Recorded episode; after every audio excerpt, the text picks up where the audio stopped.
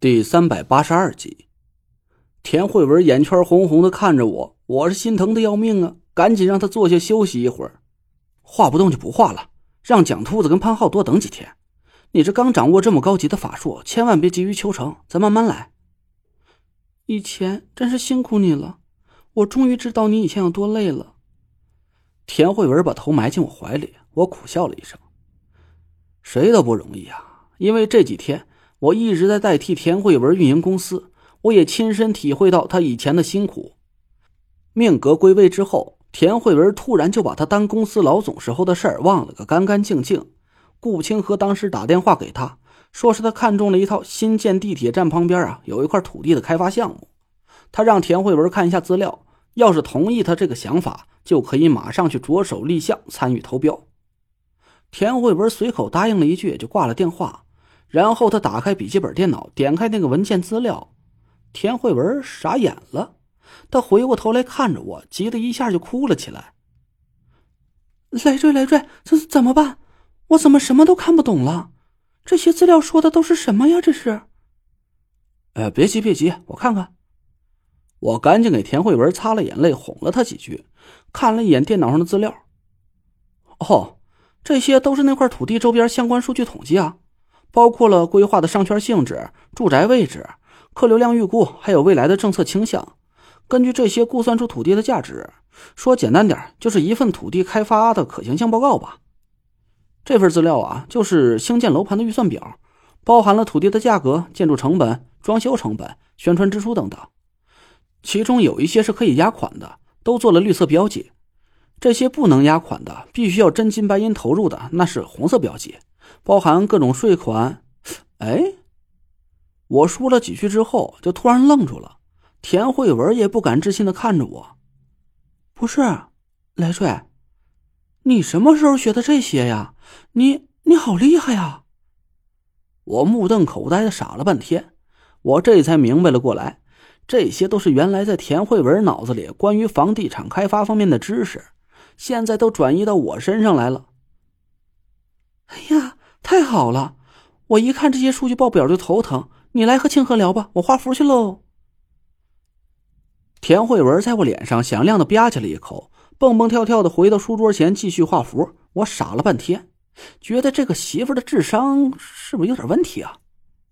这么简单的房地产开发方面的事儿，他不去做，竟然要耗费大把的法力和精力去画符。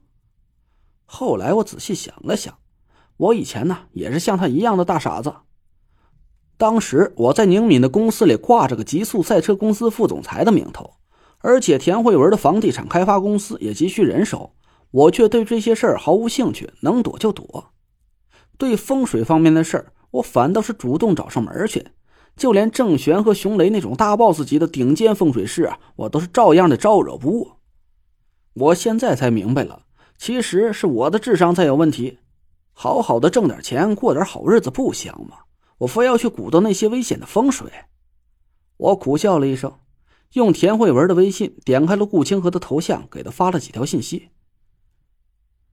总体来看，这个项目是有不小的利润空间和发展前景的。我代表彩虹地产开发有限公司董事会同意立项投标。你近期辛苦一下，做两手准备：一是根据各方面的数据，准确估算出这块土地的实际价值；二是。通过各种渠道打探到公开招标的大致方向和意向，根据这些啊，在一个星期之内做出标书，抽调精干人手，成立一个专项小组，专门来负责这个 case。你亲自担任组长，任何事情只对我一个人负责，不要提前透露给任何无关的人员，随时电话沟通，有急事到家里商量。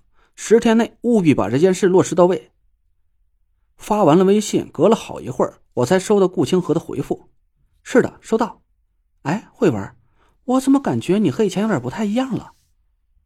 我愣了一下，回了他一条：“怎么不一样了？做事的风格和路数没什么变化，就是口气有点不太对。你以前就从来没和我这么严肃过呀。”我哑然失笑：“是啊，田慧文毕竟是个年轻女孩，她沟通的方式是比较柔和的。”而我从小就被师傅连打带骂的活到这么大，我早就习惯了他生硬而粗暴的沟通方式。我这是不知不觉把我自己的语气和习惯呢带到工作里来了。哦，对不起啊，我可能是最近脑子有点乱，你慢慢就习惯了。切，还跟我道歉？咱俩怎么越来越疏远了呢？不行，等我把这个项目做完了，你要补偿我。我笑着回他：“怎么补偿？涨工资吗？”阿呸！你是不是脑子真糊涂了？我现在拿的是股份，不比工资高多了？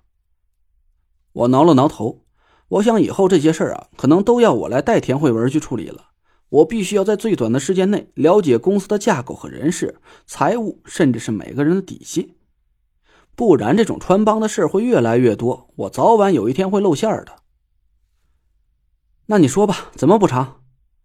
嗯，你要陪我去逛街，咱俩吃好吃的，不然我就生气了，哄不好的那种。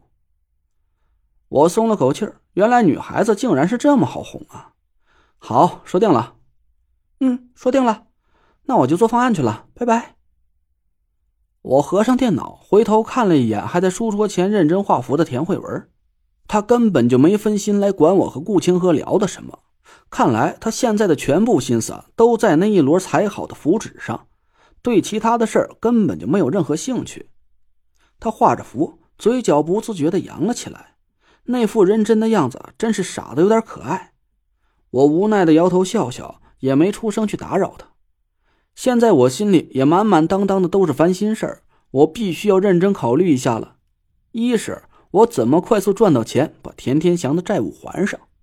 现在看来，我莫名其妙的拥有了做生意的天赋，这个目标反而不是太令我担心。第二啊，这个就是比较让我头疼的问题了，就是我怎么能在这段时间里掩饰住我失去法力这个事实呢？